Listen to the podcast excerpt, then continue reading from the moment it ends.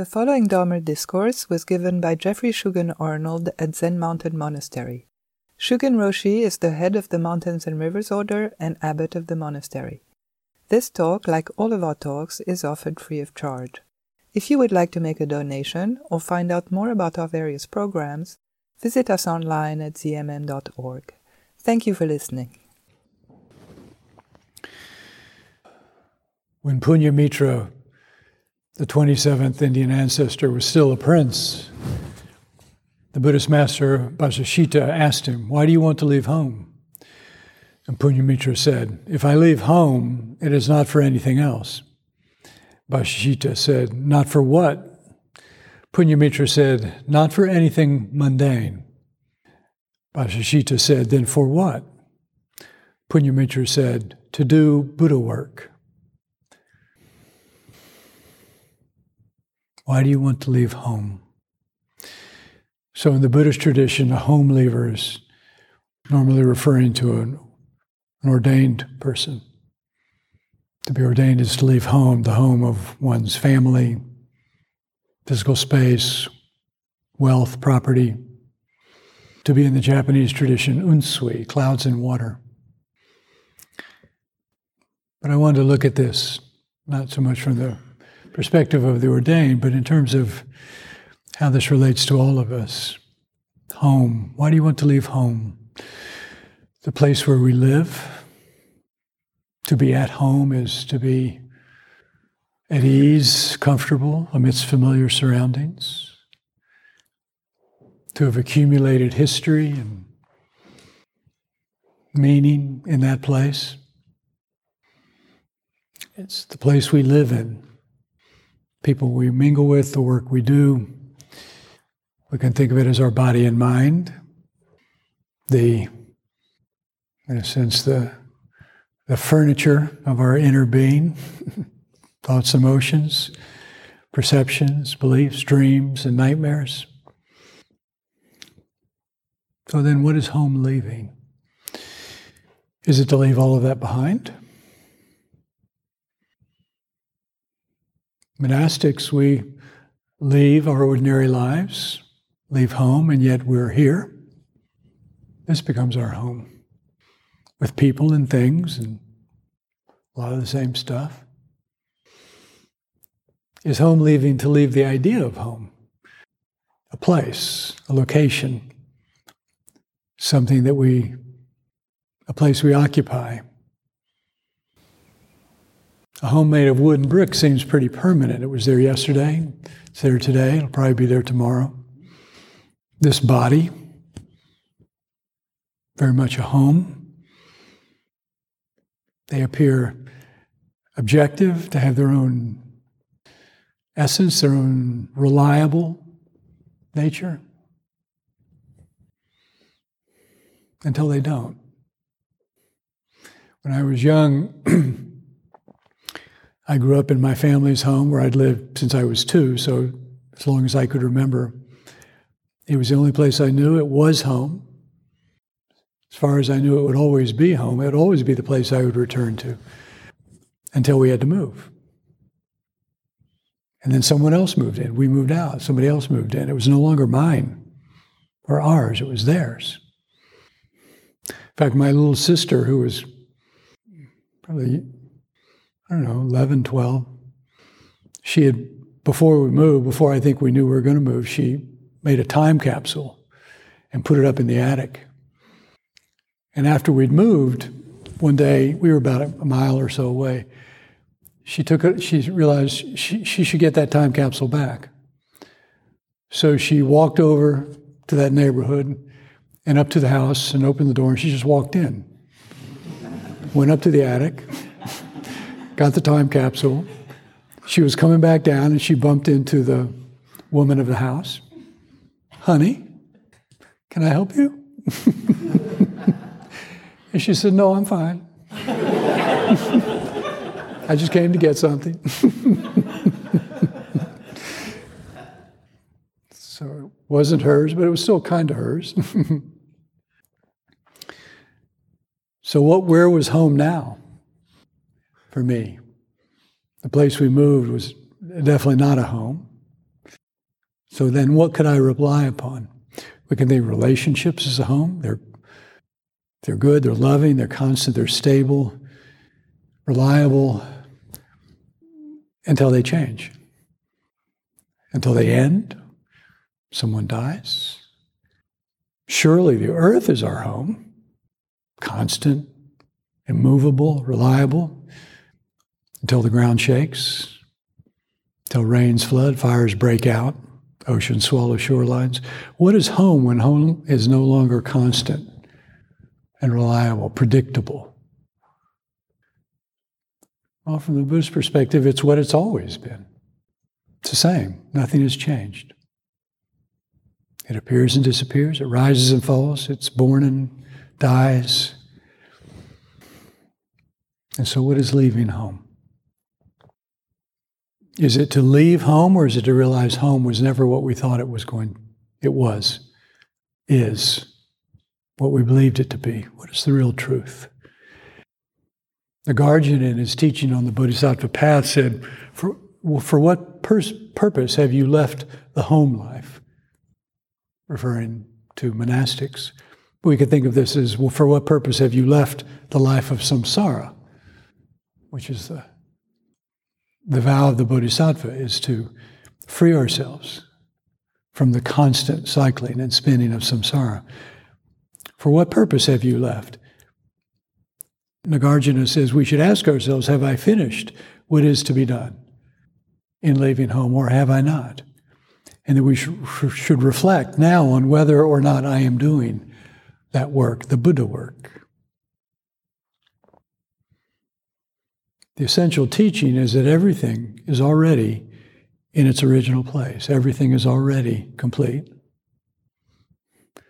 Not knowing that, not knowing that in one sense we are already home without taking a step, and at the same time, there is no home. That the only constant is that everything is impermanent. Everything is empty of anything ultimately or persistently or predictably constant, reliable.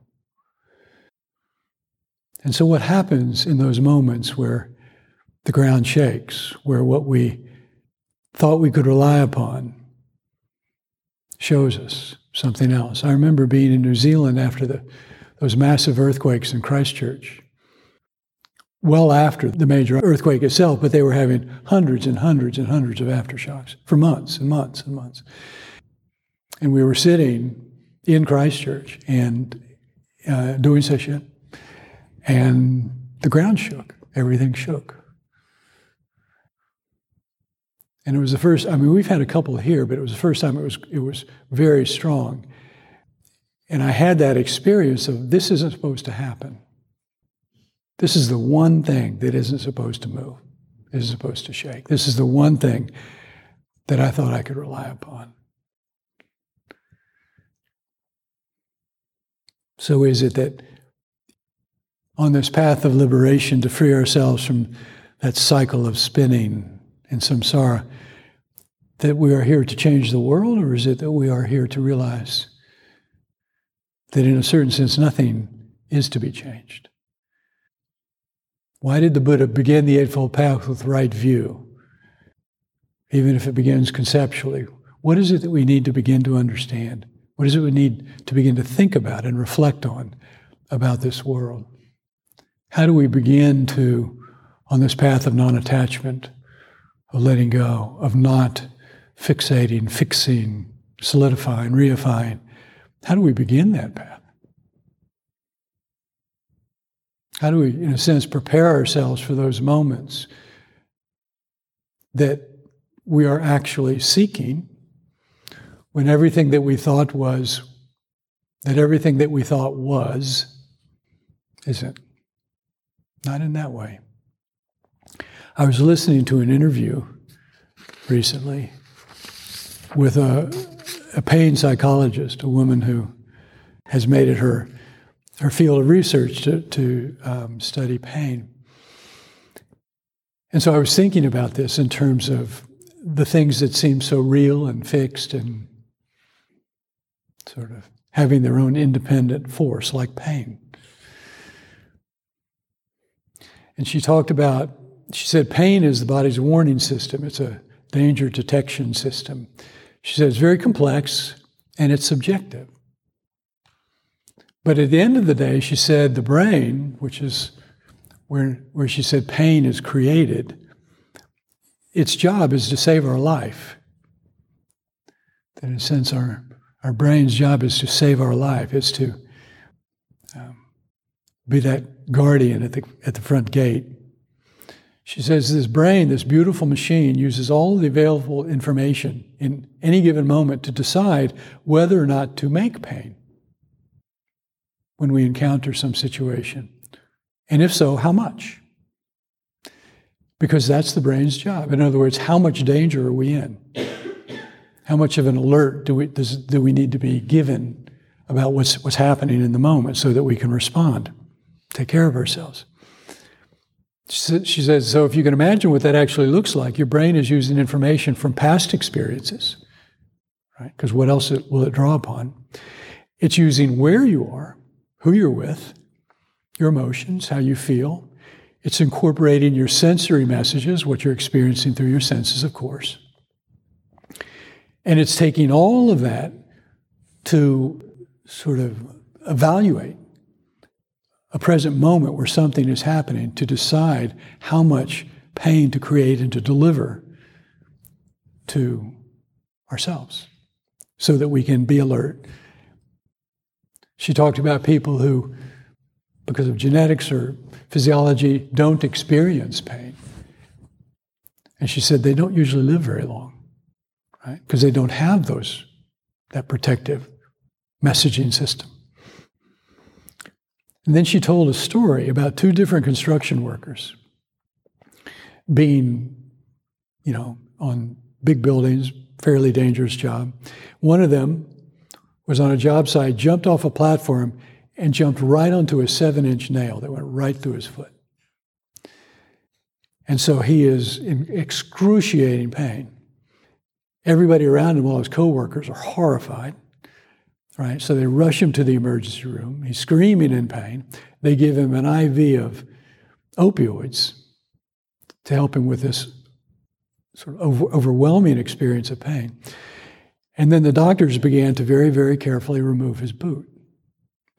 And what they saw was that the nail had gone precisely between his toes.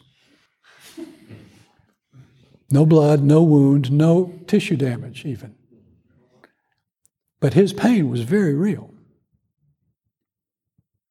How is that possible?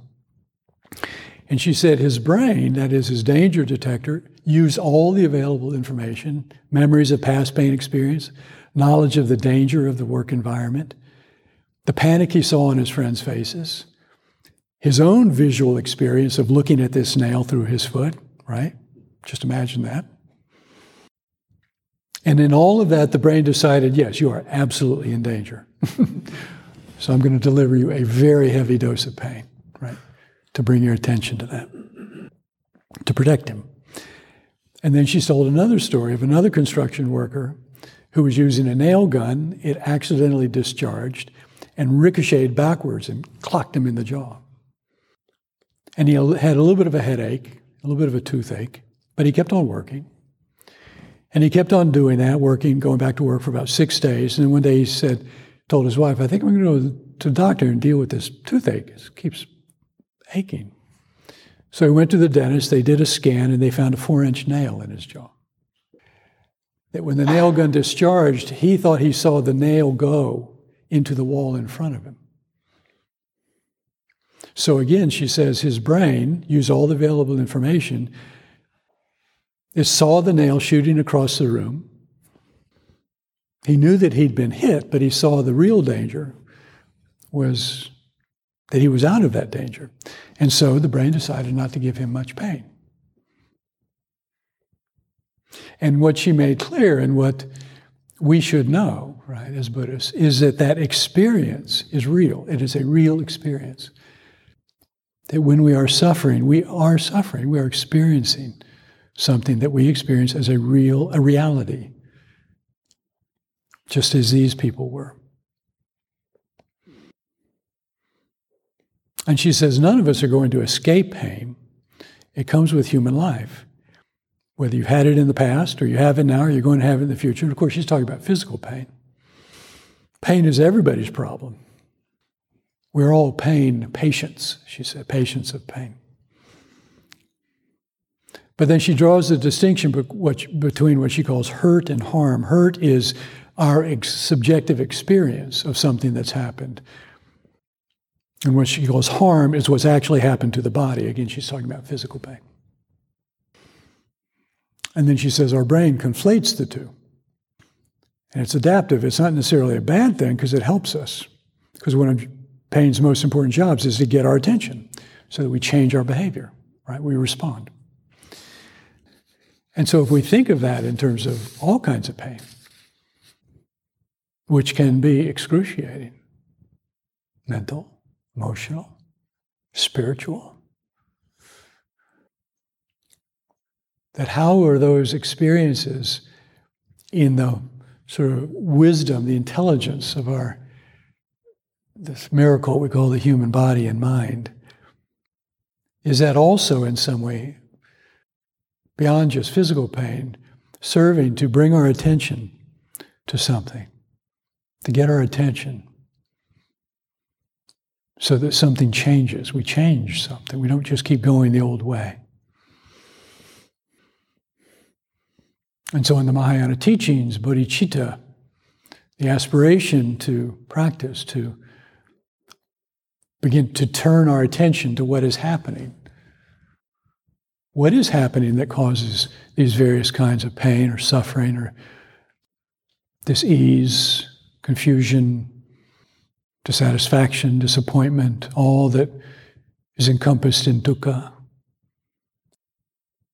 And of course, for a long time, for most of us, it takes time, right? Because we acclimate to those various forms of pain.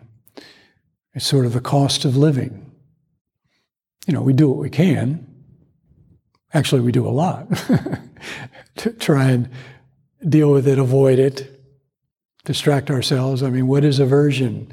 The mechan- mechanism of aversion and the mechanism of pursuing pleasure and grasping and clinging, but trying to avoid pain and grab onto a little pleasure. And so, if we think about all of that in terms of mind, now, not just the brain as a, as a physical organ, but mind, our whole system, our whole consciousness that is adaptive, highly adaptive, such that in delusion, pain can become pleasure, right? What is empty becomes permanent. What is unskillful or unbeneficial becomes beneficial. What is upside down becomes right side up. We can call hatred love. We can call war peace. And so our adaptive capacity is both our, our brilliance and our, our, in a sense, our greater survival mechanism, and it's also one of our greatest dangers. And so, what is the home that we're leaving? What is its reality? And so when we sit here and you experience some pain, and the encouragement is to trust your zazen, trust your body, trust your mind. You are experiencing something that is uncomfortable. There's a probably a fairly simple explanation, right? You've been sitting a lot. Your legs are tight achy. It's one of the reasons we, in beginning instruction, say in giving instruction on how to sit with that discomfort is like, unless you, you know, if you have an injury or some situation in your body, in your legs, in your knees that you should be aware of, consider that in terms of the posture and how you sit so that if, if everything's fine, basically, so that when you're sitting and you're experiencing some pain, it's just that. It's just the part of meditating intensively. But then the instruction is what? How do you work with your mind? What are you experiencing? How do you view that experience, that sensation, which is real? You're having an experience. But the attention, because of the Buddha's understanding, the realization of things not possessing inherent characteristics and attributes, not possessing inherent power, we turn our attention to the mind. And so, whether we concentrate more fully on the breath, for instance, or whether we become the pain, shikantaza, whether you hold that experience, that sensation within this vast expanse, so that nothing is being denied, but that you're working, you're exploring. What is the mind creating around this? You know, in, in my early years, when, and I experienced a fair amount of discomfort in sitting, but I had done a lot of things in my life, sports and all, you know, just a lot of physical stuff that often involved different kinds of pain and discomfort and stuff. So, you know, I didn't have a particularly negative ex- relationship or association. But I had experiences of pain and sitting and sesshin that were, you know, humbling, got my attention. And where I would, my mind would start to extrapolate, and, you know, I, I, I thought I heard an ambulance siren, you know, gurneys being brought in, you know. and I could just watch my mind pick up on the sensation, right? Or I might sit down you know, if I'd been experiencing pain during periods, I might sit down at the beginning when everything was fine and think, I wonder if I'm going to, you know, I'm going to feel it again. Am I going to feel it again? Is that it? Is that beginning of pain? I think that's it, you know. And I would both actively participate in, in the creation of that and watch that happen. And sometimes I wasn't able to, I was able to watch it but not stop it. I wasn't able to let go because it was so strong and my my meditation was not that developed. But I remember the first time when it, when I really, when it shifted and the pain really disappeared. And other times where it didn't disappear, but it wasn't the same. It wasn't really bothering me. There was still a sensation there, but it didn't bother me. And afterwards, I thought, what is that? Because I didn't move, so whatever was causing that pain was still happening. Right? Whatever configuration of my legs or the blood vessels, whatever the, the physiology of that was, was still there. Nothing had moved. But my experience of it changed significantly. And I began to think, what? What? And I thought, well, is it mind control? Am I like, like subduing the pain?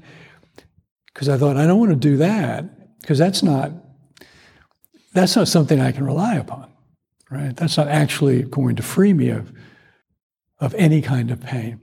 But then when I reflected, I thought, no, I'm not doing that. I actually was relaxing into it in a way that, that I might not have done before. And so I didn't really understand what was happening, but I knew something significant, that I'd seen something significant in terms of what I thought was so real and fixed and would only change at the end of the period. And that my mind's capacity to create that and extend that, you know, magnify it, compound it, and that that was a a lot of application of effort in my mind. It was working very hard and hard in that. And then when it shifted, and there was a relaxation, a trust, a surrender, an entering into wholeheartedly that something very, very different happened. And not just in that part of my body, but throughout my whole body. And on some level, I realized it's, I don't know what happened. I don't know what it is, but it's not entirely what I thought. And I also recognized how the pain had inspired me to really sit in a very strong way, a deep way, right? To really apply myself because, you know, it was getting my attention. And then I, th- and I just saw the sort of the seeds of, oh, I need to do that again, right? I need to experience that level of pain so that I can have that level of meditation. I thought, no, no. The pain didn't make me do that. The discomfort, the sensation I was experiencing didn't do that. I just motivated myself. I did that, motivated by the experience I was having. I should be able to do that when I'm completely at ease and not rely on the pain. All of the homes that we leave along this Buddhist path. Why? So that we can do Buddha work. Why do you want to leave home? Punyamitra says, if I leave home, it's not for anything else. It's not for anything else. What a beautiful response. So simple. What does he mean? Not for anything else. Ask yourself that question as you're sitting. Why are you sitting? Not for anything else. Why are you doing kinhin? Not for anything else. In any moment, why are you engaging? Why are you here in this moment, practicing this moment? Not for anything else. You know, that's part of the, the I mean, that's such a big part of what the gift, we might say, that Sesshin and these various practices are giving us is that because, in a sense, we have to leave home, we leave our ordinary day. Many of you leave your actual physical home, right? Residents leave the ordinary day, life that we're living all the weeks when we're not in Sesshin. And then, and so we're, we're putting aside, right? We say we're putting aside our normal responsibilities. We close the main gate. We're not conducting business in the way that we normally do. We're in silence. We're following the precautions. We're not in communication. We're not reading the news. So, in essence, there's nothing that we need to do. There are no decisions we need to be making. There are no problems we need to be solving. Sesshin is expressly created for that purpose, to give us that. So that in each moment of the day, when you are sitting, when we are doing oryoki, bowing, doing work practice, why? Not for anything else. To be able to have the experience that the teachings are pointing to all the time. And then until we really experience the depth of one complete moment where there is nothing else. And the utter completeness, the utter fulfillment, satisfaction of that. Because we have not brought anything else with us to that moment. And so when we are here and we continue to go home and bring something from home back with us. Some of our work, conversations, relationships, things we got to figure out, things we're going to have to do when we get home. We're sort of rupturing, right? Working against that very exquisite vessel that we have created, that we are creating together, and that has been given to us, right? By populating a moment that is wondrous in its simplicity.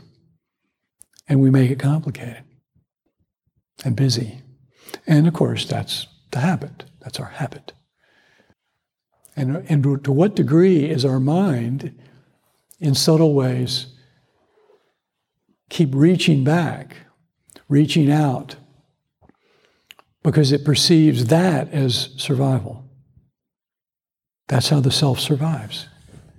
That's how we continue to remain in this home of this body, of this place, where I can locate and measure and compare.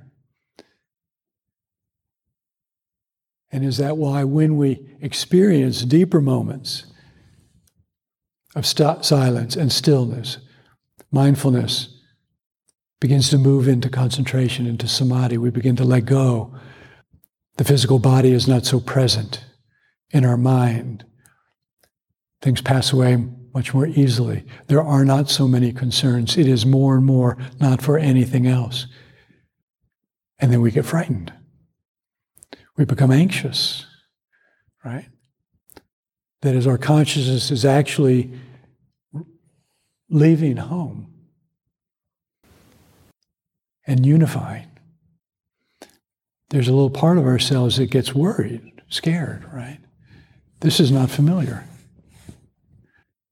And so we have to just stay steady and let that happen again and again until that becomes our ease. Kazan says, because there is nowhere to dwell, the home is broken up and the person drops away. Here, samsara and nirvana both disappear without being effaced. Enlightenment and affliction are originally irrelevant without being abandoned. Irrelevant meaning not suffering. It is not only like this now, from age to age, it is not changed by phases. That is, all through the ages, it has been like this. Open as space, without inside or outside, clear as pure water. This is your original mind. It's everyone's mind. So you shouldn't fear home life, and you shouldn't be proud of leaving home. Just stop seeking outwardly, turn to yourself to understand. Very important. There's nothing that we need to reject in this home life, in the things of our, the stuff of home. That's not the problem. And we shouldn't be elated or proud when we've let it go or seen through it. That's just the ordinary bread and butter for a practitioner. Just stop seeking outwardly. And then he says, for the moment, try this. Do not scatter your mind. Do not look around. In other words, mind your own business. but observe carefully. Now, what can you call self? What can you call other?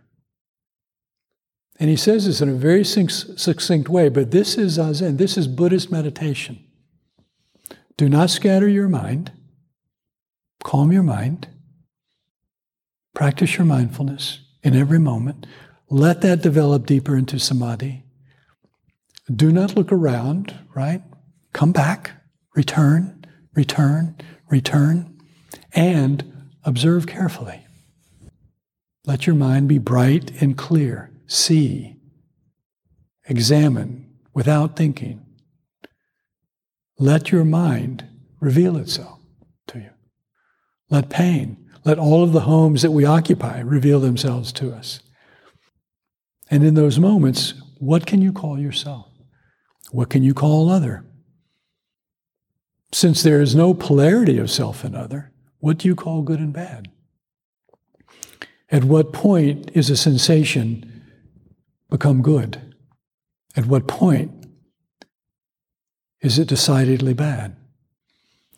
In that very moment, where do you find yourself? What is your position in relationship to that? That will show you something. Then he says, if you can do this, your original mind is basically evident, as clear as the sun and moon. I'll end with Hongzhi, some words of Hongzhi. Your home is a single field. It's clean, it's vast, lustrous, self illuminating. Because of your nature, it, you are, your nature is self illuminating. It reveals itself to the self. When your spirit is free, empty, without conditions, when awareness is serene, without cogitation, mental activity, then Buddhas and ancestors appear and disappear, transforming the world not just Buddhas and ancestors, but the whole phenomenal universe. How amazing it is that all people have this, but just have not yet polished it into bright clarity. Solitary glory is deeply preserved, enduring throughout ancient and present times as the merging of sameness and difference. It becomes the entire creation's mother, Prajnaparamita truly embody this. Please, he says, embody this. Take the backward step and return home. It's only through that deep intimacy, intimate contact with breath, with awareness, with a feeling, with an emotion, with your foot on the floor, with a taste of food in your mouth, that we begin to, we realize, we have the opportunity to realize something is there, but it's not what we thought. What is the nature of this? That is what the Buddha said is our liberation. And so, in this complete session, let us practice this all the way through. That in order to find our home, we have to return home.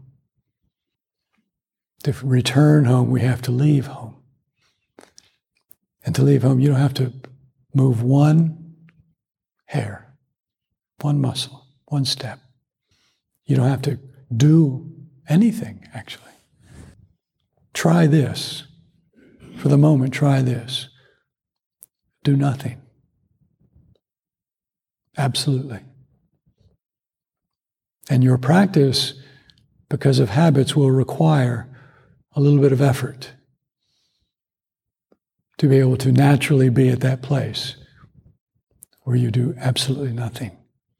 And in that, everything is as it was in its original place.